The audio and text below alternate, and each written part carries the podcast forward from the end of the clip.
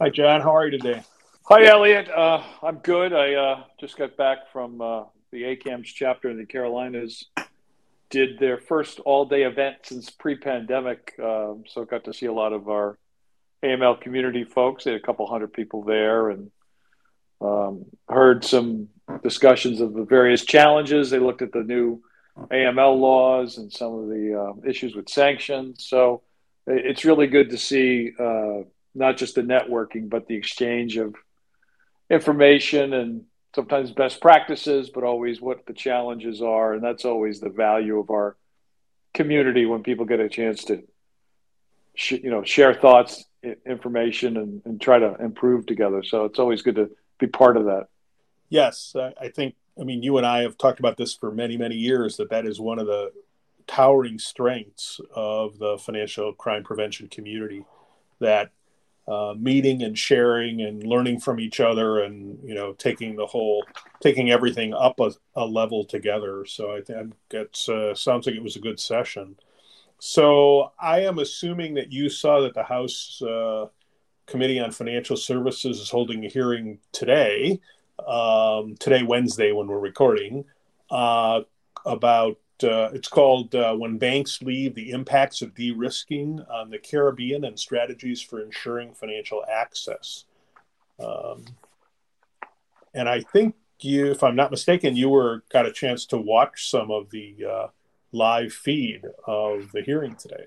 Yeah, what's interesting is um, uh, the you know it's September. Congress was out for most, if not all, of uh, August, and now it becomes a sprint. Right? You got September, October, and then Election Day. And I sort of, you know, we thrived under this in our previous previous lives working for banks and bank associations, and so it's always interesting to trying to put a lot together. But this this particular hearing and I continued to be very impressed with Chairman uh, Waters' uh, committee and all the different issues that they cover. I mean, it's really very, very much uh, across the financial services spectrum, but very much in detail.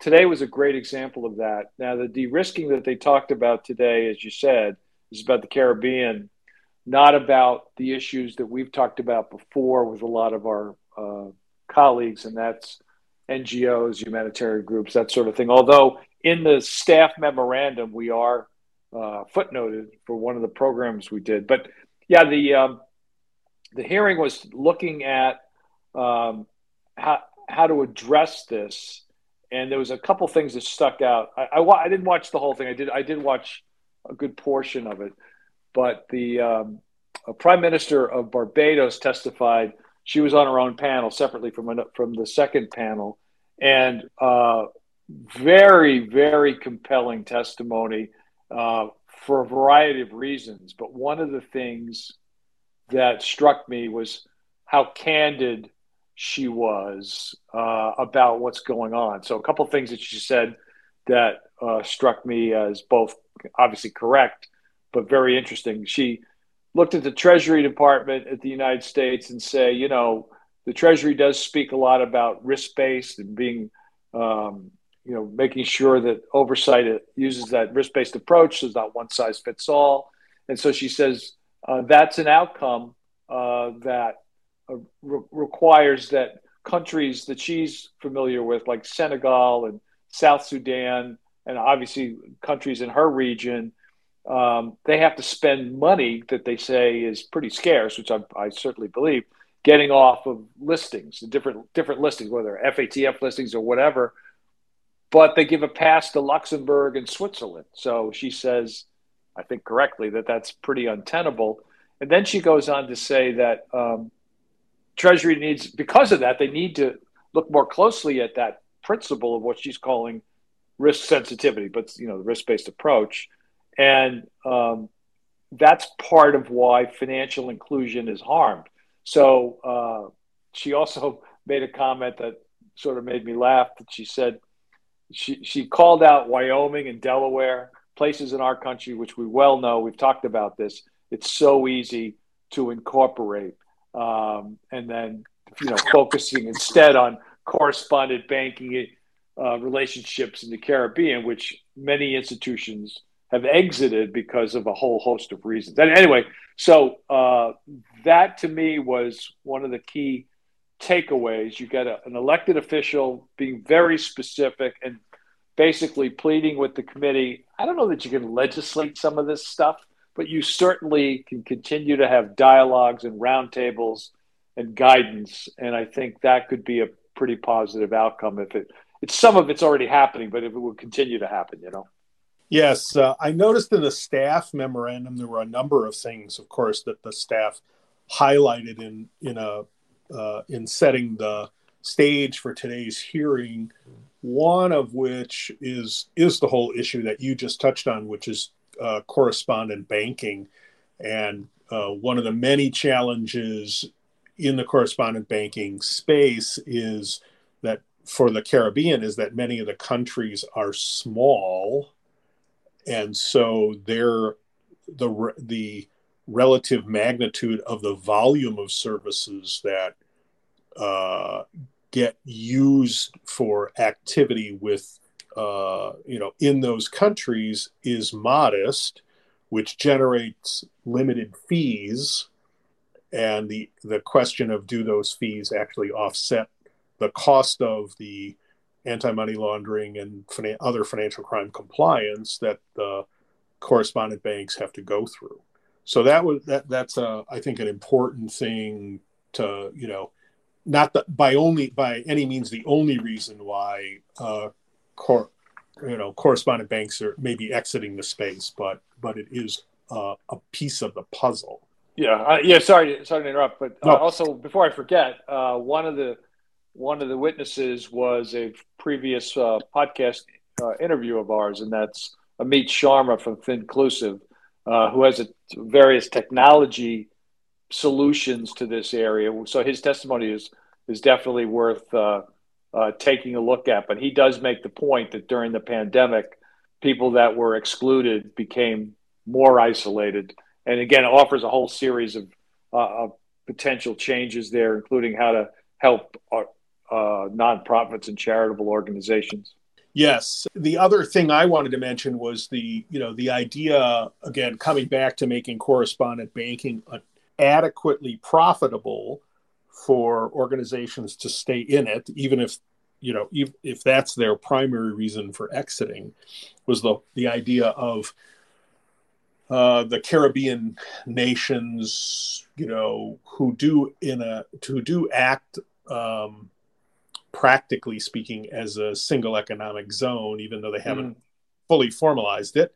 Um, uh, also trying to harmonize their uh, anti money laundering, financial crime compliance regimes, so that again, it you know um, you're not having to deal with the subtle variations among the countries.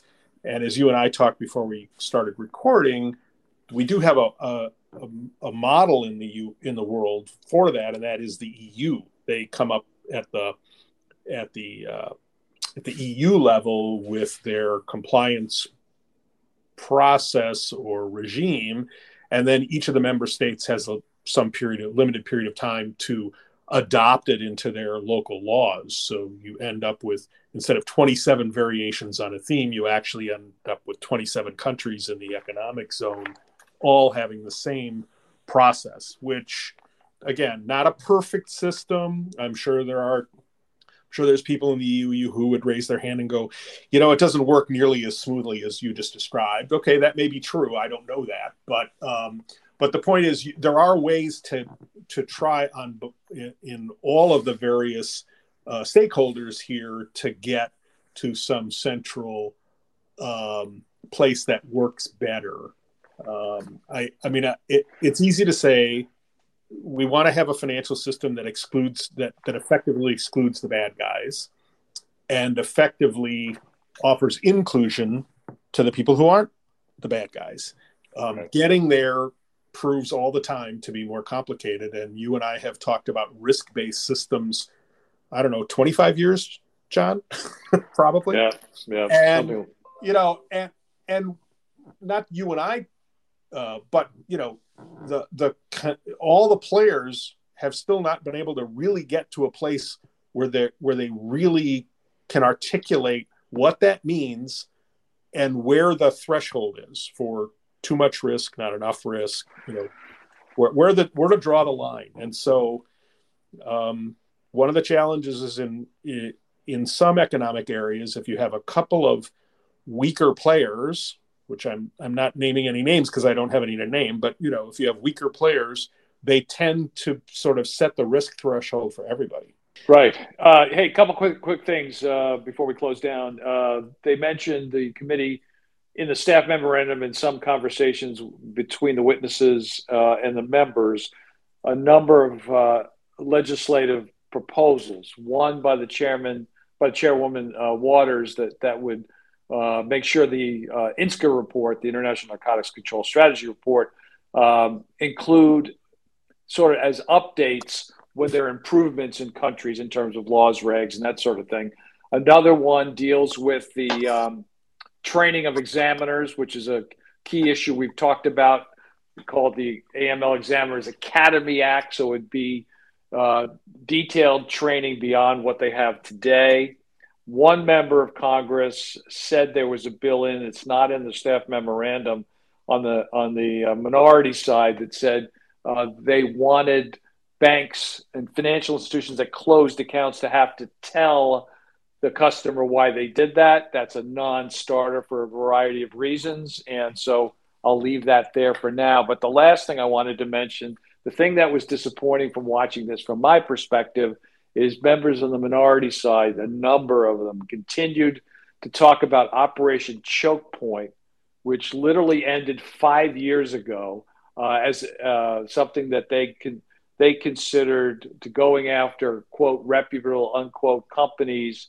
Uh, but as we remember, it's a little more nuanced than that. And it's clear to me from the discussion today that some of those members were instrumental in getting FinCEN to put that statement out earlier this year on independent ATM operators, which the members claimed are uh, not engaged in criminal activity at all, which is a very interesting statement on a lot of levels.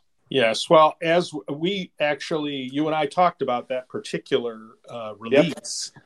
and we observed at the time that uh, sometimes you get these releases coming out of regulatory agencies, and you scratch your head about why this one, and you end up coming to, okay, somebody or some group made enough noise that the agency decided that the way to respond to the noise was to put something out. Um, as you just mentioned, this one, uh, what we suspected, has been confirmed by uh, by remarks by, uh, from one of the committee members. Yeah, let me just say uh, another colleague of mine, Leah Chetret, who is uh, uh, somebody I've known for a number of years and done some really good work in this space.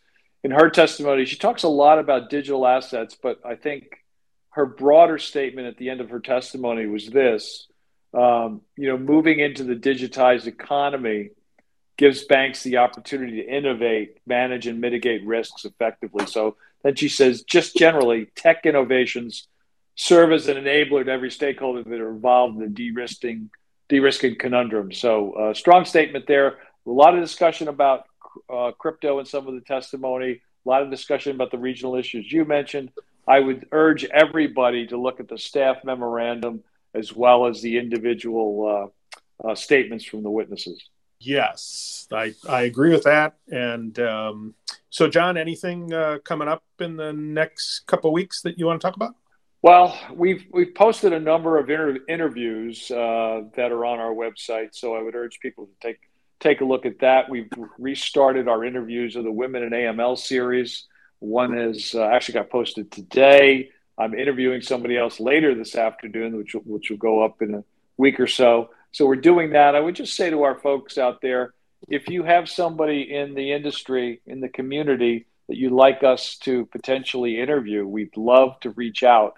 If it's yourself or somebody you work with, uh, you can send a note to myself or Elliot, and we'd love to uh, follow up on that for you. Yeah, that'd be great. Uh, okay, John. So you have a good rest of the week, and uh, I will talk to you next week. Take care, Elliot. Stay safe. Yep, you too. Bye bye.